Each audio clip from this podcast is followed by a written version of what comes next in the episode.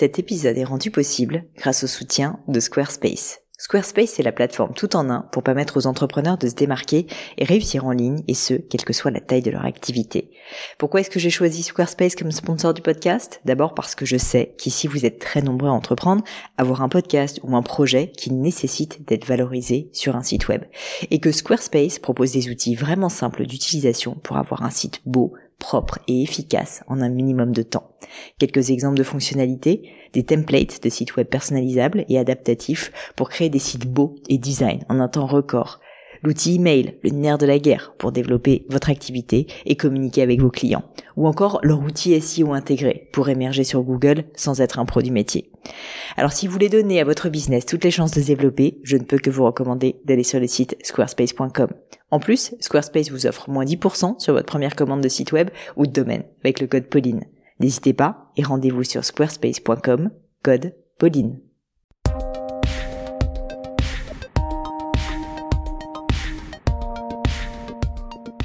Hello à tous, j'espère que vous allez bien. Ici Pauline Mignot et je suis ravie de vous accueillir pour un nouvel épisode du podcast. Ce podcast, c'est un peu ma psychothérapie personnelle. J'y invite des personnalités différentes, variées, toutes plus remarquables les unes que les autres, des chercheurs, des aventuriers, des entrepreneurs, des athlètes, des scientifiques et j'en passe. Surtout mon objectif, c'est qu'en une heure passée ensemble, vous soyez avec moi énergisés, inspirés pour qu'on devienne ensemble la meilleure version de nous-mêmes.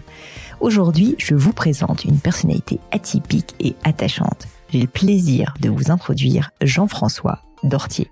Pour ceux qui ne le connaissent pas, Jean-François est sociologue, fondateur et directeur de la publication du magazine Sciences Humaines ainsi que du récent magazine L'Humanologue, créé avec le philosophe Edgar Morin. Je vous incite d'ailleurs à aller le découvrir. Il est disponible en kiosque et je vous mettrai le lien pour le commander également et s'y abonner dans les notes de l'épisode. Jean-François est un curieux passionné. Il aime apprendre, il aime comprendre, il adore vraiment découvrir de nouvelles choses. Le vrai curieux à tous les sens du terme. Et ça depuis tout petit. Ce dont d'ailleurs on a parlé dans le podcast. Il a fait de cette curiosité folle un métier et même une vocation, si je puis dire, en lançant ses propres magazines. Le moyen parfait pour creuser, pour chercher, pour poser des questions et trouver bien sûr des réponses. Dans cet épisode, on a abordé le parcours de Jean-François, ce qui l'a amené à s'intéresser à la vulgarisation des sciences, à la vulgarisation aussi de ce que ce qu'est l'homme, comment on lance également son propre magazine, alors même qu'on n'a pas un sou et qu'on n'y connaît rien. Et je vous préviens, non seulement ça vaut le détour, mais il faut pas mal de culot. Et puis aussi, d'un point de vue plus philosophique, on a abordé les grandes questions qui l'ont marqué durant sa carrière, notamment l'évolution de l'homme et de la femme, ou encore ce qui fait que nous sommes humains et notre différence par rapport à des animaux. J'espère que cette conversation vous fera réfléchir et que vous passerez un excellent moment en notre compagnie. Mais je ne vous en dis pas plus et laisse place à ma conversation avec Jean-François Dortier. Bonjour Jean-François. Bonjour Pauline. Merci d'avoir accepté cette invitation. C'est un plaisir. Eh bien écoutez Jean-François, j'ai envie de commencer par une question incongrue. Vous m'inspirez une question incongrue de but en blanc. Vous euh, peur. C'est le but. Euh, mais une question qui m'a interpellée. Vous êtes, si je ne m'abuse, dysorthographique. J'ai lu ça parce que je suis allée vous stocker sur votre site internet. Et je me suis dit que ça serait intéressant que vous nous expliquiez qu'est-ce que c'est, la dysorthographie, et puis comment est-ce que vous avez été diagnostiqué parce que, euh, ce que je trouve quand même assez euh, cocasse et intéressant, c'est que vous avez quand même créé, non pas un, mais deux euh, journaux. donc je me dis, quand on est dysorthographique, créer des journaux, c'est quand même assez incroyable. Oui, D'autant que je, je vis de mon écriture. Bah, c'est Et c'était mon, mon but premier dans la vie, c'était de passer du temps à écrire. Et je souffrais, à l'époque, on diag... alors parce que je suis un âge canonique, où on ne diagnostiquait pas les, les dysorthographiques. Dysorthographique, c'est tout simplement une personne qui fait trois fautes dans une phrase, et puis on lui fait recommencer, et puis ça rentre pas, ça imprime pas l'orthographe et la grammaire. Et à l'âge que j'ai, après des dizaines d'années, des milliers de pages d'écrites et de publiées, je ne connais toujours pas les règles élémentaires de d'accord du euh, complément d'objet euh, quand il est placé avant ou après. Euh, je fais des efforts, Malheureusement, euh, ils sont pas toujours couronnés de succès, ce qui veut dire qu'heureusement derrière moi, il y a des, des, des correcteurs et des secrétaires de rédaction qui s'arrachent les cheveux. euh, mais ça n'empêche pas d'écrire. Ça m'a valu une sainte haine contre l'orthographe et la grammaire française, qui est une sorte d'atrocité inutile, qui sert pas à grand chose pour pouvoir s'exprimer, hmm. pour pouvoir bien s'exprimer. Je connais beaucoup de gens dans mon cas. Euh, et euh, voilà. L'autre jour, j'entendais quelqu'un qui apprenait le français et qui était à côté de moi qui disait pourquoi on dit euh, un vélo, une bicyclette? Là, c'était quelqu'un d'étranger. Hein. C'est simplement mhm. sur le masculin et le féminin euh, des, des mots. Mais il y a tellement, tellement, tellement de bizarreries dans la langue française que dès, le, dès la première phrase, vous avez des obstacles. Et c'est des obstacles qui ne sont pas, qui ne sont pas des obstacles euh, qui sont utiles. L'italien, c'est une langue quasiment phonétique. On s'en sort très bien. Moi, je pense qu'on pourrait très bien écrire comme ça. Bref. Voilà le mot dysorthographique. Donc, j'ai fait un autodiagnostic tardif. Un jour, en en parlant à, un ami qui lui aussi est euh, dysorthographique, qu'il a été et qui a fait une belle carrière de journaliste, c'est François de Closet. Ah oui. Et qui a vécu de sa plume. C'est quand même assez formidable de se dire qu'on peut être dysorthographique. On pourrait penser que ne pas rentrer dans cette case ne permet pas d'exercer un métier dans, dans le monde de l'écriture, et vous êtes l'exemple même que ça a été possible. Mais j'imagine que ça a été quand même une difficulté pour vous à surmonter parce que malheureusement, euh, c'est un code qui est euh, souvent, euh, qui est souvent, euh, bah voilà, dire obligatoire. Donc, comme je vous l'ai dit, je l'ai surmonté relativement. Donc heureusement, j'ai des personnes qui sont en soutien. Deuxièmement, par contre, je fais souffrir les lecteurs de mon blog. Parce que là, j'ai pas de, j'ai pas de correcteur. Heureusement, maintenant, il y a les correcteurs orthographiques, mais ça reste quand même très, très aléatoire. Alors, on me pardonne, mais je comprends parfois que ça puisse irriter. Bon, moi, ça m'a pas choqué. En tout cas, j'ai pris beaucoup de plaisir à le lire. euh, je voulais enchaîner sur euh, votre enfance. Euh, j'ai lu un petit peu sur vous, justement, mais est-ce que vous pourriez me décrire, au-delà de ce, ce syndrome, euh, qui étiez-vous quand vous étiez petit? Qui était le petit Jean-François? À quoi il ressemblait? Dans quelle famille est-ce qu'il a été élevé? Qu'est-ce qui se passait quand il se réveillait? Qu'est-ce qu'il allait faire? C'était quoi ses, intérêts oui, alors le petit Jean-François Dortier, donc c'est un boomer, il faut le savoir, je suis obligé de le dire, euh, donc de la génération euh, née il y a bien longtemps. Euh, en 1956. Alors, je fais pas le calcul parce que je déteste ça et ça me fait froid d'y penser. Bref, je suis né dans une famille euh, assez modeste. Mon papa était ouvrier, ma maman était mère de famille parce qu'il fallait élever sept enfants. et et la perspective à l'époque, ben c'était soit faire comme papa, ouvrier métallurgiste, ça me tentait pas trop. Euh, comme beaucoup d'enfants, moi je m'étais assez vite. C'est mon frère qui était également en grande dysorthographie, mais qui avait introduit la lecture à la maison. Et la lecture à la maison, pour lui, c'était euh, c'était des livres de science-fiction, c'était tout l'univers, c'était. Et puis à travers ces livres, eh ben on a découvert un autre monde. C'était aussi une fuite d'un monde qui était quand même parce que quand vous êtes en HLM, dans un set, dans une famille, c'est pas c'est pas si simple que ça. Et donc c'était un c'était un rêve, c'était une fuite, c'était le savoir. Et euh, et en même temps, ça s'est lié beaucoup à mon projet. Euh, c'était aussi une sorte de réassurance contre un monde qui me plaisait pas du tout, que je ne comprenais pas parce que j'avais beaucoup de mal à comprendre le monde qui avait autour de moi, et précisément les adultes. Souvent, on dit que les enfants euh, sont euh, euh, sont innocents et sont et sont naïfs, sont candides, et les adultes, en devenant adultes, on devient raisonnable. Moi, je trouvais que les adultes n'étaient pas raisonnables du tout. Pas raisonnables du tout. Je comprenais pas, par exemple, pourquoi mon papa qui avait pas le sou, il joue au tiercé ça me paraissait une sorte d'attrape-nigo euh, que je n'avais pas. Euh, pourquoi euh, le football suscitait des, des passions? J'aimais pas ça. Je trouvais ça, je trouvais ça bête, je trouvais ça saut, je comprenais pas. Et donc les adultes, c'était un monde. évidemment, quand ensuite vous aviez la télévision, vous découvriez la guerre, les combats politiques, on se disait pourquoi les gens se mettent pas autour d'une table pour discuter sérieusement et rationnellement, comme le ferait un adulte, des problèmes. Et toutes ces questions-là me brassaient et me rendaient en plus les humains assez antipathiques parce que je les trouvais irrationnels, euh, parfois stupides, pas fréquentables, et c'était pour moi un petit peu des ratés de l'évolution. Donc je me réfugiais dans les livres comme étant une façon de trouver. Euh, alors j'ai commencé par étudier moi les, les insectes, les poissons. Euh, je trouvais qu'ils étaient plus simples à comprendre, plus raisonnables. ils avaient des motivations assez élémentaires. Bon, bref, ils pouvaient être saisis alors que les humains, non. Je, je comprends et j'ai partagé une enfance un peu similaire où je me suis plongée dans la lecture aussi un peu en fuite. Euh, justement, euh, je voulais évoquer la lecture parce que j'ai lu sur votre blog que euh, vous aviez fait une rencontre littéraire avec Jean-Baptiste Fage. Oui. Assez tôt. Est-ce que vous pourriez me parler de cette rencontre, m'expliquer qui est cette personne et qu'est-ce que cette personne vous a fait découvrir? Alors Jean-Baptiste Fage, c'était euh, donc une lecture là qui date de lycée. au lycée, vous, vous commenciez à découvrir des auteurs qui, à l'époque, c'était des auteurs des sciences humaines, des gens comme euh, Claude Lévi-Strauss, comme euh, Edgar Morin, comme Lacan, le marxisme, le freudisme. C'était les grands maîtres à penser de l'époque.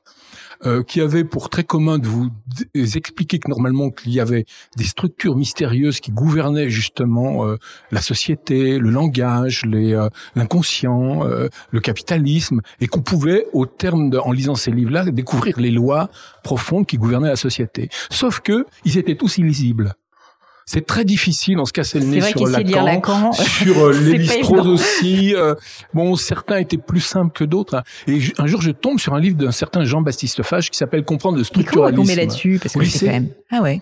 C'est au lycée, tout simplement. Il y avait un rayon. Alors, je me suis emparé du livre, je le volais, je l'amenais chez moi et j'ai trouvé que c'était limpide. Il expliquait le structuralisme. Pourtant, euh, si on connaît un peu, c'est pas évident quand même de comprendre le structuralisme. Et ensuite, j'ai trouvé un deuxième livre de Jean-Baptiste Page qui s'appelait Comprendre Jacques Lacan, un autre qui s'appelait Comprendre Umberto Eco, puis Comprendre Edgar Morin. Et donc, je pense avoir tout lu. Et je me suis dit, mais c'est génial, ce personnage, il réussit à expliquer simplement, euh, clairement, euh, les auteurs qui, qui me sont inaccessibles. Et, il m'a inoculé un peu le, le virus de la, de la vulgarisation. Tant et si bien que le jour où j'ai voulu créer une revue de, de, vulgarisation, je me suis dit, tiens, j'aimerais bien rencontrer Jean-Baptiste Fage. Alors j'ai écrit à, à l'éditeur, et euh, l'éditeur m'a répondu, me dit, mais euh, on est embêté parce qu'en fait, Jean-Baptiste Fage n'existe pas. Alors, il n'existe pas. Qu'est-ce que ça, veut dire? J'ai lu ses livres pourtant. voilà. Oui, en fait, c'est pas vraiment Jean-Baptiste Fage, c'est un pseudonyme. Et on va lui envoyer votre courrier. Et alors, qui est ce pseudonyme? On dit c'est le de c'est le pseudonyme de l'abbé Gritti, l'abbé ah. Jules Gritti. Qui est l'abbé Jules Gritti Eh bien, un prêtre, un prêtre qui, en fait, à heure perdue, peut-être en dehors de sa paroisse, je ne savais pas, en fait, écrit des livres de vulgarisation. Et paraît-il, il est conseiller également en communication auprès de, à l'époque, c'était Antenne 2. D'accord. Et donc je suis, j'ai réussi à avoir son adresse. Je suis allé le voir. Je suis allé frapper dans une petite maison euh, euh, près de Léo Rose. Là, alors j'ai découvert que est venu m'ouvrir Monsieur Jean-Baptiste Fage. Alors, ça il être un grand moment pour vous quand même. Un grand moment. Alors, il a ouvert la porte. Il m'a dit s'il vous plaît, vous pouvez mettre les patins parce que ma femme. Alors déjà j'ai appris deux choses qu'il fallait des patins et qu'il avait une femme. Et il pour un abbé, c'est étonnant. voilà. Et donc il était sans doute défroqué, hein, j'imagine. Et il m'emmenait euh, dans un petit bureau et euh, je lui je lui ai raconté euh, comment j'avais découvert. Il m'a dit qu'est-ce que vous voulez pourquoi vous voulez me voir? Je lui ai dit ben moi j'ai un projet de faire une revue de vulgarisation dans les sciences humaines et je trouve que vous m'avez montré le chemin mais je voudrais que ce soit un magazine comme il existe des magazines de vulgarisation qui présentent euh, c'était Sciences et avenir, Sciences et vie, la recherche toutes ces magazines qui existaient, mais il n'en existait pas sur les êtres humains. Mm, mm, mm. Moi, je trouve très très, très bien de d'essayer de comprendre ce que c'est que l'ADN, euh, le Big Bang, les particules subatomiques, euh, l'espace, la théorie de la relativité, mais les humains, c'est bien aussi. Et donc, je voulais créer cette revue. Et il m'a dit, bah très très bien, comment vous allez faire? Je bah, je sais pas encore. Il m'a dit, bah, en tout cas, je serai votre premier lecteur. Et il m'a signé un chèque. il m'a dit, je vous signe un chèque pour votre pour le pour mon premier abonnement. Alors que la revue n'existait pas. Hein. Qu'est-ce qui vous a donné l'idée de d'étudier les sciences humaines justement? Alors les sciences humaines, bah, je vous dis par exemple, moi j'avais plutôt une formation de scientifique, au sens euh, les seuls endroits où j'avais bien réussi à l'école, c'était plutôt les mathématiques. Et je m'étais orienté euh, plutôt voilà vers les sciences et puis euh, de la science je suis allé à la philosophie et puis je, dirais plutôt que c'est c'est une sorte de savoir vorace parce que moi quand j'étais J'étais euh, plus jeune, j'étais le petit gars qui voulait tout savoir, comme plein de gens, hein, qui voulaient tout savoir, qui voulaient tout comprendre. Donc, euh, les sciences humaines, comme je vous l'ai dit, c'était une façon pour moi de me réconcilier avec le monde. Et je pouvais pas faire une carrière scientifique. Et puis j'ai découvert l'histoire, euh, les origines, ça, les origines de, de l'humain, c'est quelque chose qui me passionnait. Comment fonctionne l'esprit humain, le cerveau, euh, la psychologie, euh, les, euh, le langage, d'où viennent les langues, pourquoi il y en a autant, est-ce qu'elles se ressemblent, est-ce qu'il y a des lois communes? c'est ce genre de questions qui me fascinaient et qui m'ont amené vers les sciences humaines. Je reconnais que c'était une approche, une approche à l'époque assez, assez cérébrale, assez théorique. Je vais comprendre les lois de la pensée, les lois de l'histoire, les lois du, de la parenté, puisque c'était un, un programme qu'on appelait le structuralisme à l'époque. Après, j'ai découvert un autre aspect, une autre façon de découvrir les humains. Mais ça, c'est une autre histoire dont je vous parlerai tout à l'heure. Vous lancez donc à ce moment-là euh, le magazine Sciences Humaines. Euh, on va aussi parler de l'humanologue, mais quand même pour revenir sur sur euh, cette première histoire entrepreneuriale, vous veniez pas du tout du monde du journalisme, si je me trompe pas. Vous aviez jamais lancé de journal, vous aviez jamais créé d'entreprise, et en plus, si je me trompe pas, vous deviez avoir une certaine pression parce que vous étiez papa à l'époque de deux enfants il fallait quand même assumer de se lancer un peu dans l'inconnu comme oui, ça. Alors j'étais effectivement, euh, j'avais quand même trois handicaps majeurs. Un, celui que vous étiez, je n'étais pas journaliste. Je n'étais pas du monde universitaire non plus. Assez vite, j'avais quitté le monde de l'université. En plus, j'étais en province, à Auxerre, où je suis toujours. Alors que normalement, quand vous voulez créer un... Et puis, je connaissais rien au monde de la presse et d'entreprise. Donc, j'aurais même quatre handicaps, ou cinq, ou six. On peut en rajouter autant. J'étais connu de personne, et personne ne me connaissait, à part Jean-Baptiste Fage.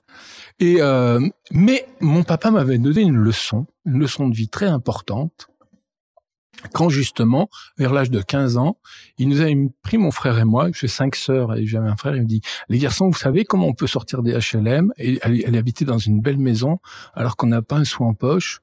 Euh, Non. Vous voulez le savoir? Euh, Oui. Eh ben vous retournez, il y a deux seaux, deux pelles, on va commencer dans un quart d'heure.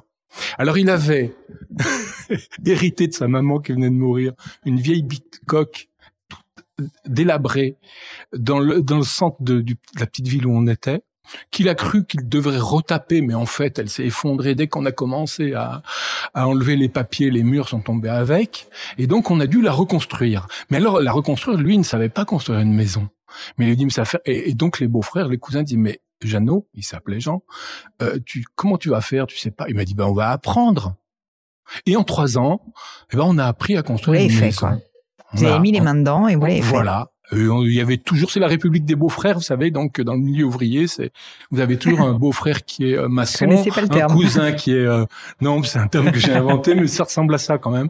Euh, un un cousin qui est dans la plomberie, un autre qui a fait de l'électricité, un copain qui vient donner un coup de main, et chacun cède et s'entraide comme ça. C'est mmh. c'est une petite république. Voilà, au bout de trois ans, on a fini. J'ai fermer la caisse à outils. Je dis plus jamais ça parce que entre 15 et 18 ans, vous pensez à autre chose en sortie de l'école le samedi et le dimanche matin d'aller construire euh, une maison. Vous apprenez bien de, belles choses. Mais du coup, le jour où j'ai voulu écrire, j'aurais bien aimé vous pouvoir écrire directement dans un magazine de sciences humaines, mais ça n'existait pas. Et donc je me suis dit, bah, je vais le créer. Je vais faire comme papa m'a dit. Tu vas le créer. Et alors, c'est comment comment on fait bah déjà, comment on fait et puis comment est-ce qu'on se dit parce qu'à l'époque vous faisiez quoi? Vous étiez euh, alors j'ai été euh, j'ai été euh, euh, j'ai des garde barrière mon premier métier. Garde barrière? Garde barrière. Qu'est-ce que c'est que ça? C'est un très bon métier garde barrière qui a disparu. J'étais le dernier des gardes barrières. Ouais. Il fut une époque où vous n'étiez encore qu'une non vous n'étiez pas né. Oh, vous savez, je eh suis plus âgé que j'ai l'air. eh bien, il n'y avait pas de barrière automatique à la SNCF. Quand une, une ah. voie rencontre une route, eh bien, il y avait des petites guérites et à l'intérieur de la guérite, il y avait un garde-barrière.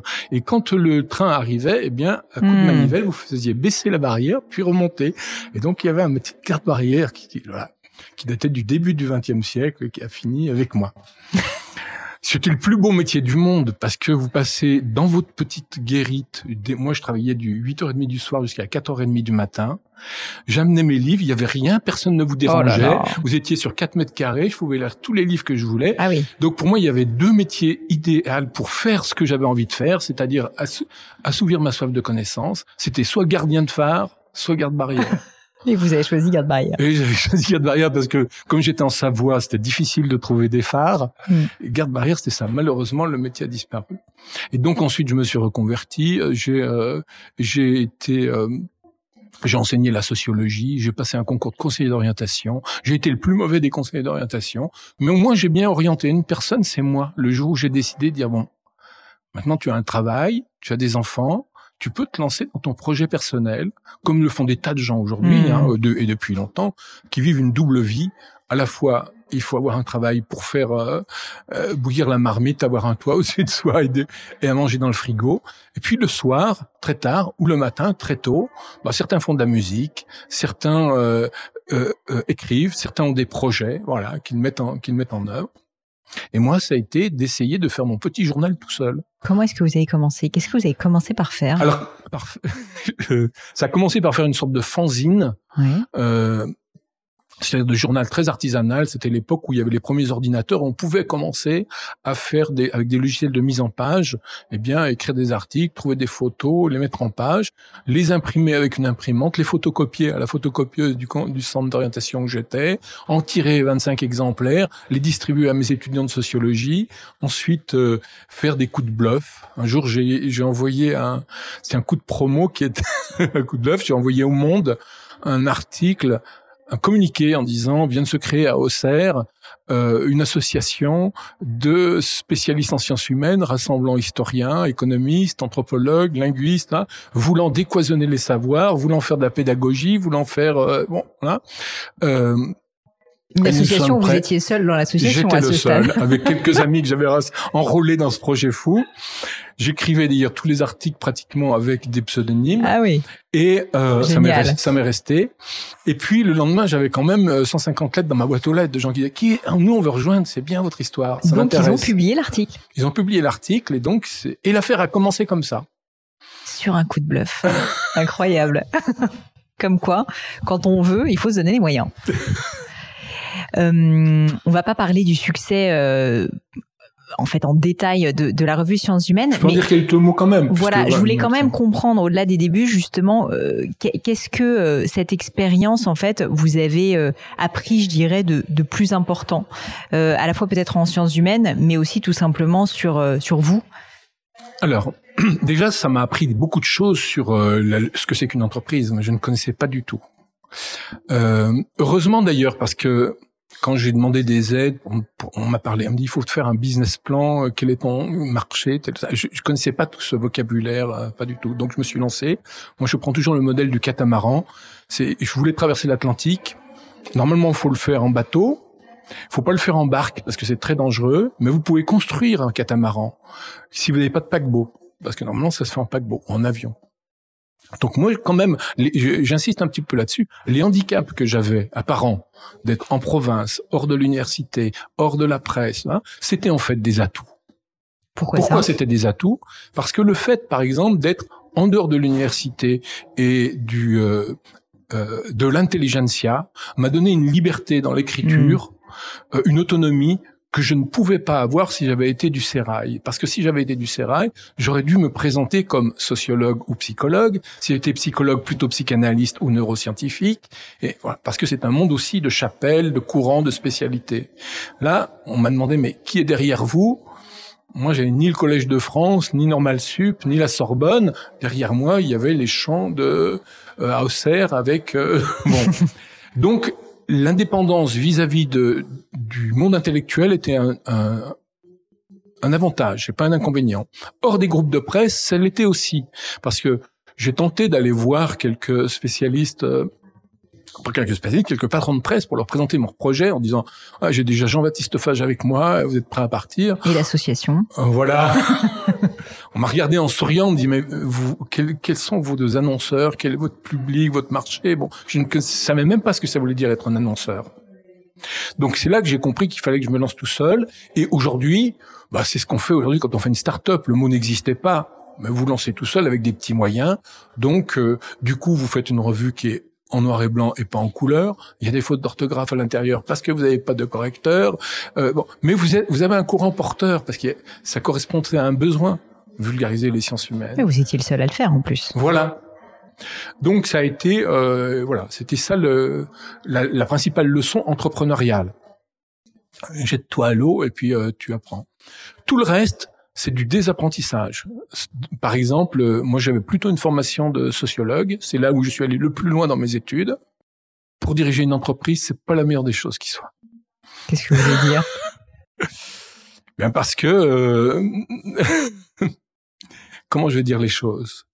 Parce que vous avez une vision de l'organisation qui est totalement euh, déformée, qui est fausse. Vous ne connaissez pas les problèmes d'autorité, les problèmes de stratégie personnelle, les problèmes de conflit. Euh, vous ne savez pas et vous et quand en plus vous êtes euh, plutôt de tendance intellectuelle, vous pensez que toutes les questions vont pouvoir se régler par le, la discussion, l'échange, la communication. En plus, c'était dans l'air du temps et la raison. Et malheureusement, ça ne se passe pas comme ça.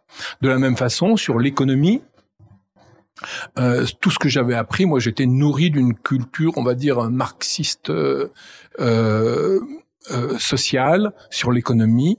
Les lois du marché, je ne connaissais rien du tout. Et, et, et j'ai découvert un, un, monde empirique qui ne ressemblait pas du tout, du tout à ce que je trouvais dans les livres. Donc, j'ai dû désapprendre tout ce que je savais pour pouvoir euh, euh, nager en eau, euh, en eau entrepreneuriale. Au niveau des sciences humaines à proprement parler, quelles sont, et alors là on peut parler de l'humanologie si vous voulez, quelles sont les découvertes ou les idées les plus éclairantes que, qui vous sont apparues finalement dans le cadre de tous les travaux que vous avez faits durant ces dizaines d'années dans le cadre à la fois de sciences humaines et de l'humanologue? Est-ce qu'il y a une ou deux idées comme ça dont vous pouvez nous parler qui vous viennent à l'esprit comme étant vraiment des, oui, bien sûr. Mais auparavant, d'abord, je vais expliquer peut-être ma démarche.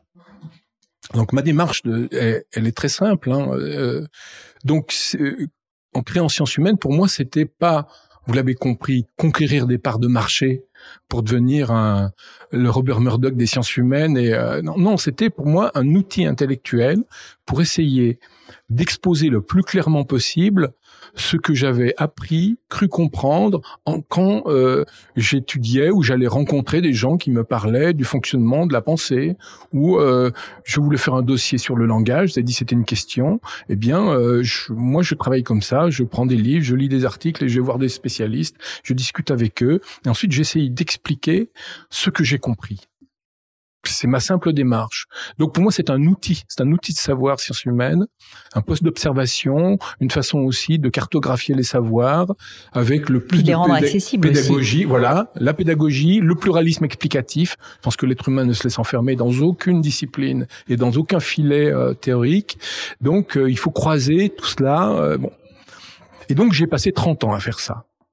Et ça, c'était passionnant parce que ça m'a amené à explorer tous les domaines, pas tous parce que c'est infini, mais euh, de la euh, euh, de l'anthropologie des aborigènes en Australie jusqu'au psychologue des bébés, en passant par la philosophie de Kant et l'économie de la finance.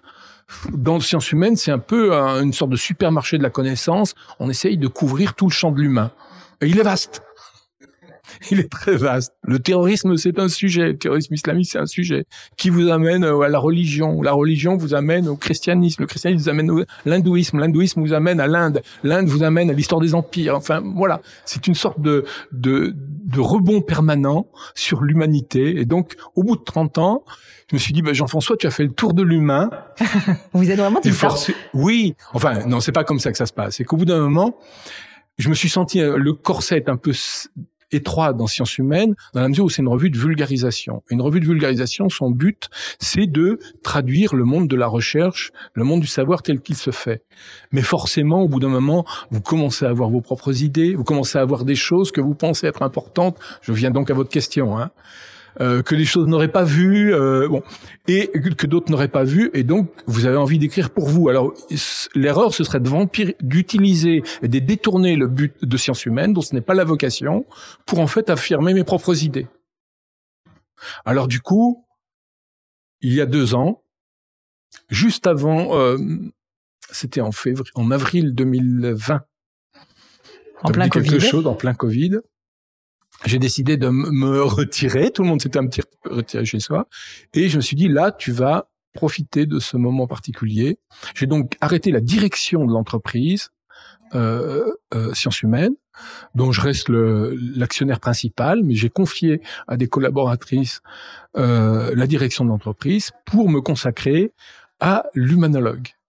Alors l'humanologue, qu'est-ce que c'est? Alors c'est ma petite discipline que j'ai créée pour moi et quelques amis euh, c'est l'étude de l'être humain. D'ailleurs, pas des moindres d'ailleurs.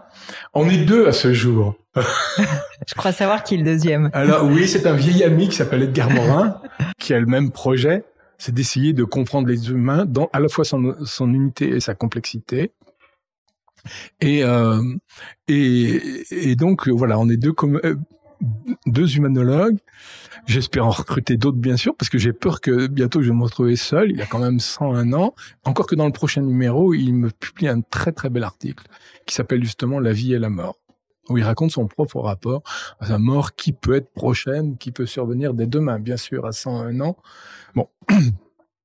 Bref. Le, alors l'humanologie, c'est quoi? Bah, C'est l'étude de l'humain sous toutes ses facettes. C'est essayer de comprendre euh, ce qu'il y a dans la tête des humains, leur vie, leur mœurs, leur passé, leur euh, leur vie en société, pourquoi ils vivent ensemble et pourquoi ils se déchirent, bref, mais sans frontières disciplinaires. En s'affranchissant des frontières disciplinaires, même en étudiant euh, la biologie, parce que les humains sont des êtres vivants, ce sont des animaux, il faut faire de l'éthologie, en intégrant la philosophie, le cinéma, bref, toutes les ressources du savoir autour d'un projet qui est le projet en fait fondateur des sciences humaines, mais qui s'est un peu perdu en route au fil de la spécialisation, qui a apporté beaucoup un, euh, même une somme gigantesque de savoir, mais au bout de deux siècles d'existence, fait qu'on est presque écrasé sous le poids du savoir, où tout peut être dit et son contraire, on ne sait plus trop où on en est, il y a un tel brouillard de connaissances. Eh bien, pour moi, euh, l'humanologie, c'est à la fois le projet fondateur et le projet, euh, l'horizon des sciences humaines. Est-ce que vous pourriez euh, me ah parler, voilà, les idées. Ah j'ai pas répondu à votre question. idées, euh, ça m'intéresse vraiment parce que vous avez quand même justement étudié les sujets de la science humaine pendant 30 ans minimum. Oui. Donc je me dis qu'il y a deux trois idées qui ont dû être particulièrement interpellantes ou qui sont des idées reçues par exemple qui ne sont pas partagées. Alors, une idée pour moi qui est clé à la question qu'est-ce qu'un être humain? Ça c'est la question de base, c'est la première question même de des sciences humaines celle que posait Emmanuel Kant à la fin de sa vie, qui avait fait toute sa vie de la philosophie. Il avait dit, la philosophie, ça se réduit à trois questions. Que puis-je connaître? Que dois-je faire? Que m'est-il permis d'espérer? Alors pour lui, que puis-je connaître C'était la philosophie de l'esprit. Que dois-je faire? C'était la philosophie morale. Que, que m'est-il permis d'espérer? C'était euh, la philosophie sociale, on va dire. Puis à la fin de sa vie, il a dit, mais ces trois questions se résument à une seule, c'est qu'est-ce que l'homme? Qu'est-ce que l'être humain? Et il a lancé le projet, mais il était trop vieux malheureusement, qui était le projet d'anthropologie. Le mot à l'époque anthropologie voulait dire humanologie. Alors à la réponse, qu'est-ce que qu'est-ce qu'un être humain? On ne manque pas de, de, de réponse. Aristote disait c'est un animal politique. Descartes disait c'est un animal raisonnable. Euh, le, les les pics de la Mirandole disaient il est à mi-chemin entre l'animal et la bête. Et puis chaque discipline des sciences humaines a dit euh, pour un sociologue, vous lui demandez qu'est-ce qu'un être humain, il dit ben, c'est un être social. Dis-moi d'où tu viens, quel est ton milieu, je te dirai qui tu es. Un historien va dire mais ça, ça dépend aussi l'époque dans laquelle il vit. Un, un, un psychologue va dire ben, c'est un être cognitif qui a un cerveau et qui pense.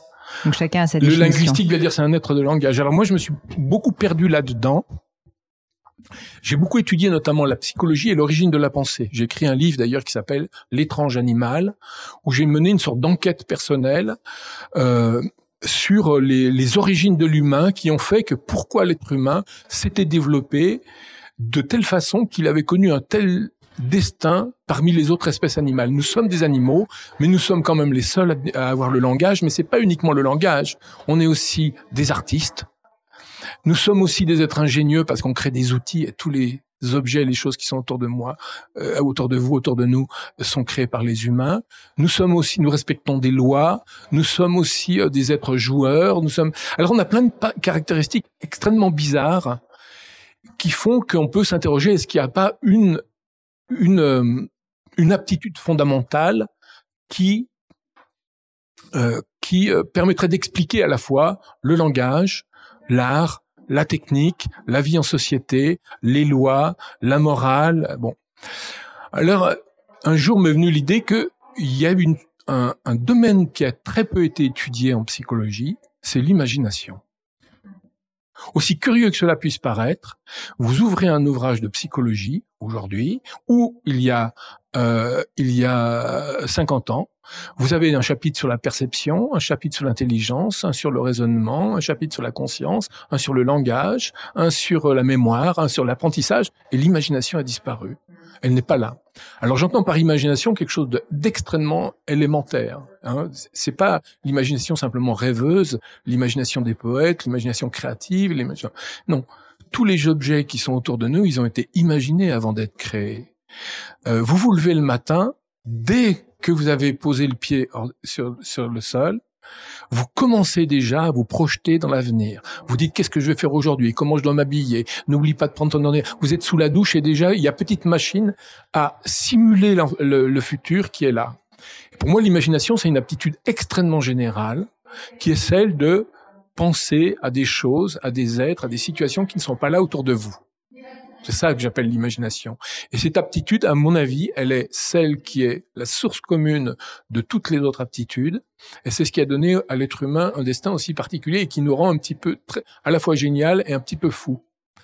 Donc pour moi, ça c'est une idée clé. C'est un, des fils directeurs qui me sert à comprendre beaucoup de choses. La religion, euh, pourquoi les enfants aiment les histoires et euh, et, et, le génie technique de l'humain. Euh, voilà, ça c'est un fil directeur que j'essaie de développer dans l'humanologue.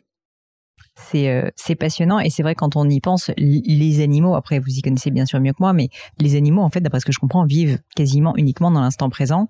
Et l'imagination, c'est précisément le fait de se projeter aussi un peu dans l'avenir.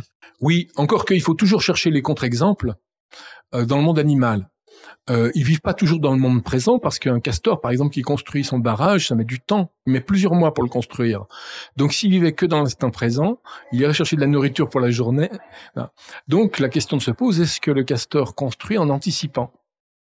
Alors, il y a des gens qui se sont posés, qui sont posés cette question et qui ont dit ben il faudrait le savoir est-ce que c'est instinctif? Bah, les oiseaux aussi construisent leur ouais, nid c'est vrai. et euh, bon est-ce que c'est l'anticipation ou est-ce que c'est de l'instinct? Alors euh, il y a des expériences qui ont été faites. Il y a des types qui se sont dit tiens et si on élevait un castor euh, à domicile en dehors de ça est-ce qu'il construirait quand même des Et alors, quelle est la réponse? Eh bien, quelle est la réponse? Eh bien, effectivement, vous prenez un castor chez vous, vous prenez à deux, vous le ne nourrissez, faites pas ça, messieurs dames.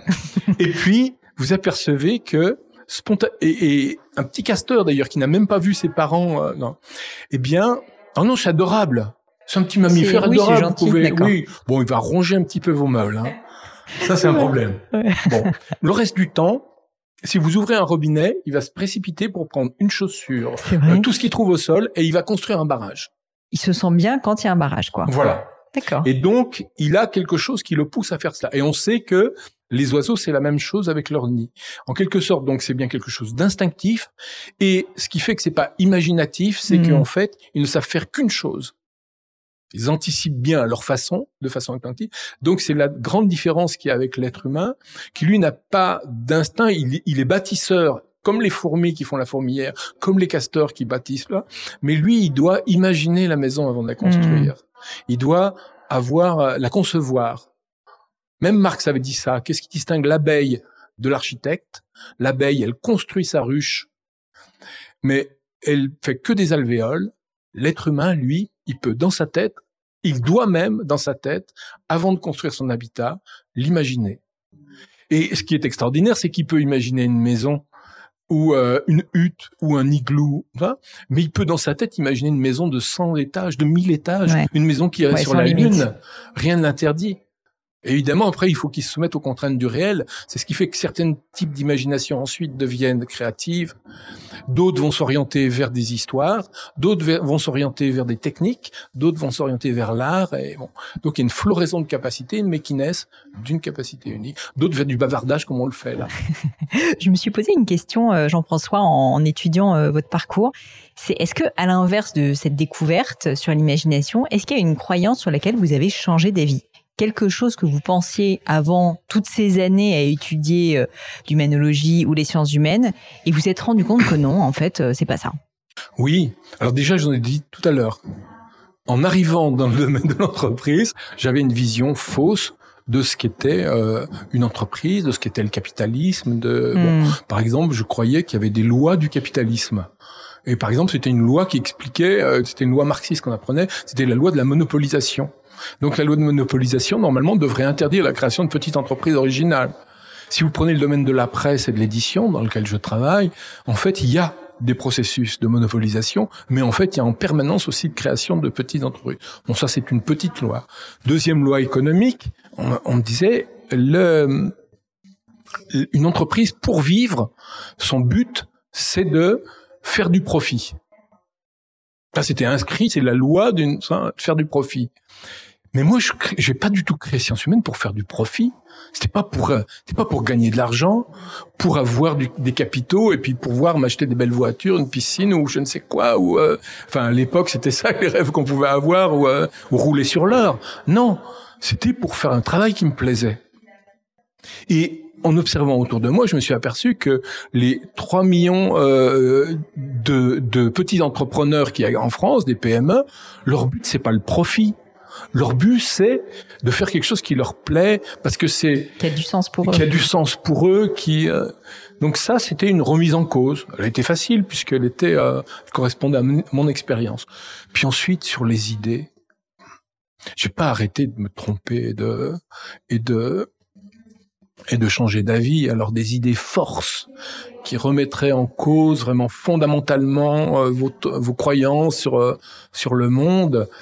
Euh, oui, tiens, dans le dernier numéro, euh, dans l'avant-dernier numéro de l'humanologue, il est consacré aux femmes.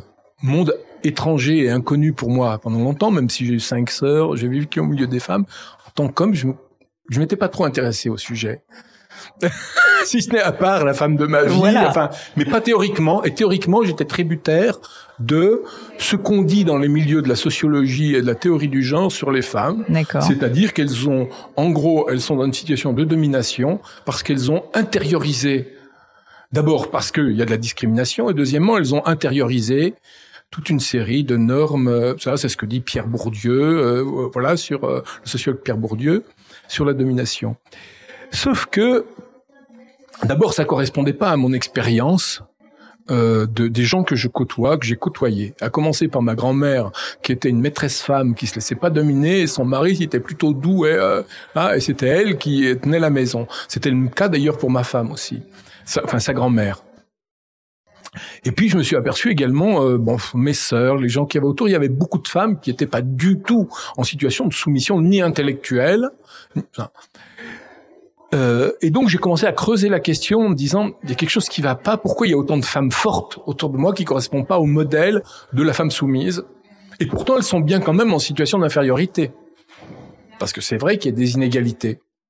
Et donc j'ai creusé ce sujet et je suis arrivé à une autre conclusion qui était pas du tout celle que j'avais appris euh, dans les ouvrages de, de sociologie euh, sur les, les raisons de la domination féminine. Mais d'abord, un, la première découverte, c'est que et ça j'ai je suis plongé dans l'histoire des femmes fortes, des femmes puissantes, des femmes dominatrices. Il y en a toujours eu. Elles ont même représenté une grande partie de, de l'humanité en Chine, comme euh, en Bretagne, comme à Rome, comme euh, en Mésopotamie ou en Égypte. Vous en retrouvez partout quand vous commencez à les chercher. Et deuxièmement, donc les raisons qui font que partout aussi et de tout temps, elles ont été exclues de certains nombres de métiers, le métier des, la, des armes, le métier les métiers religieux, puis euh, les métiers de la médecine et autres. C'était pas du tout, du tout pour des raisons de soumission, de faiblesse et de fragilité personnelle. Et il y a une autre raison. Vous voulez savoir laquelle? Mm-hmm. Eh bien, vous lirez le numéro du manuel numéro 3. Quel teasing, mais quel teasing, Jean-François. Ah, vous êtes vendeur, hein, vous êtes bon. mais écoutez, ça me donne très envie. Je vais aller creuser ça. Et puis, vous savez quoi? Je vais même mettre le lien vers euh, votre site et vers l'humanologue sur le podcast. Comme ça, je le lirai, mais j'espère aussi. Faut bien que laisse un peu de suspense. très bien. et ben, dans ce cas, je vous laisse, euh, je vous laisse vers ce suspense. Et puis alors dernière dernière euh, les dernières raisons de se tromper, bah, comme tout le monde, je me trompe en permanence depuis le début par exemple de la crise. Moi étant euh, la crise sanitaire qu'on a vécu, tout le monde euh, euh moi j'ai cru au départ que c'était une grippette, j'ai cru le professeur Raoult. Ma femme était plutôt elle vigilante, mais comme elle a été infirmière et là et bon, elle, elle, a vu plus juste que moi. Je me suis trompé. Je ne croyais pas la deuxième vague. Je me suis trompé. Je me suis toujours trompé. Par contre, j'étais persuadé que la crise économique en tant qu'entrepreneur, elle allait être dévastatrice. Ça, vous n'êtes pas trompé Bah si. Eh bien si. Bah, euh, quand même, pendant le premier confinement, on n'était pas au top. On n'était pas au top. Il y a eu un effondrement du PIB, mais ça s'est pas traduit Oui, oui, c'est vrai. par une crise majeure vrai, économique, puisque grâce au soutien qui a été fait, qui a été artificiel, mais en tout cas qui a permis de passer la rampe et qui fait qu'aujourd'hui le PIB s'est à peu près reconstitué, le nombre de chômeurs est plus bas qu'avant la vrai, crise, et donc ce qui était inattendu, et tiens, autre chose euh, que ça c'est le numéro 3, je reviens à mon UAME, c'est pourquoi le monde ne va pas s'effondrer. On a vécu aussi depuis quelques années sous le sous le, le spectre de l'effondrement et de la théorie des dominos. Mm. C'est les collapsologues qui nous dit que aujourd'hui nous sommes dans un système très interdépendant où les problèmes financiers sont liés aux problèmes économiques, qui sont liés aux problèmes sociaux, qui sont liés aux problèmes politiques, qui sont liés aux problèmes moraux, qui sont liés aux problèmes climatiques. Et la théorie des dominos fait que si vous appuyez sur un de- domino, tout tombe. C'est la théorie de l'effondrement systémique. Or là, on a eu un choc sanitaire majeur, pas un choc économique important, pas de crise financière, une reconstitution aujourd'hui de l'économie qui se porte plutôt bien. Je dis pas que c'est donc euh, on est sorti d'affaires, mais en tout cas, l'idée de l'effondrement, elle a été à ce jour infirmée par les faits. L'homme est un animal plus résilient qu'il n'y paraît, donc. Alors euh, certains sont plus résilients que d'autres quand même. hein. C'est sûr. Euh, Jean-François, pour terminer, puisque le temps passe, euh, j'ai Ah bah quelques oui. questions pour vous, qui sont des questions personnelles, vous allez voir. Ma première question, c'est est-ce que vous avez vécu dans votre vie un grand échec? Un grand échec qui vous a marqué et les enseignements que vous en avez tirés, est-ce que vous pourriez m'en parler? Honnêtement, j'ai j'ai honte à le dire, Bah non, allez-y. mais je suis quelqu'un qui euh, J'estime que moi j'ai bien réussi. Parce que j'ai bien réussi parce que personnellement j'ai rencontré la femme de ma vie à 17 ans et je vis encore avec elle. Et quand je vais rentrer ce soir je vais la voir. Mon cœur va encore faire boum boum. Elle m'a fait deux enfants qui se portent bien. Je suis en bonne santé. J'avais un projet extraordinaire. Il s'est réalisé. Donc des grands échecs non. Des petits échecs plein. À commencer le redoublement en sixième, puis mon redoublement en quatrième, puis quelques projets aussi entrepreneuriaux qui se sont cassés la figure, mais c'est pas des choses qui m'auraient mis le genou à terre. Ça aurait pu. Alors je suis peut-être que je suis ré- résilient, mais en fait j'ai pas été confronté à euh, à la douleur, à la souffrance. Si j'avais eu un enfant handicapé, si la femme de ma vie avait plaqué, euh, euh, était partie, là je ne dirais pas euh, celui qui, euh, comment on dit, euh, ce qui ne tue pas te rend plus fort. Hmm. Non, je ne crois pas du tout à ça. Alors une autre question, s'il y avait quelque chose qui était à refaire dans votre vie personnelle ou professionnelle d'ailleurs, qu'est-ce que vous referiez différemment? Ah, euh, je pense que j'aurais pas mis un pull noir ce matin. C'est c'est pourtant Ouais. il est très chic, je trouve. Ah bon? Ouais. Oui, mais ça fait un petit peu de pellicule. D'ailleurs, messieurs dames, n'hésitez pas à aller sur YouTube pour voir Voilà. euh, Jean-François euh, en vrai. Voilà. euh, donc euh, non, non, j'ai une chance inouïe. Rien, Rien. Bah tant mieux.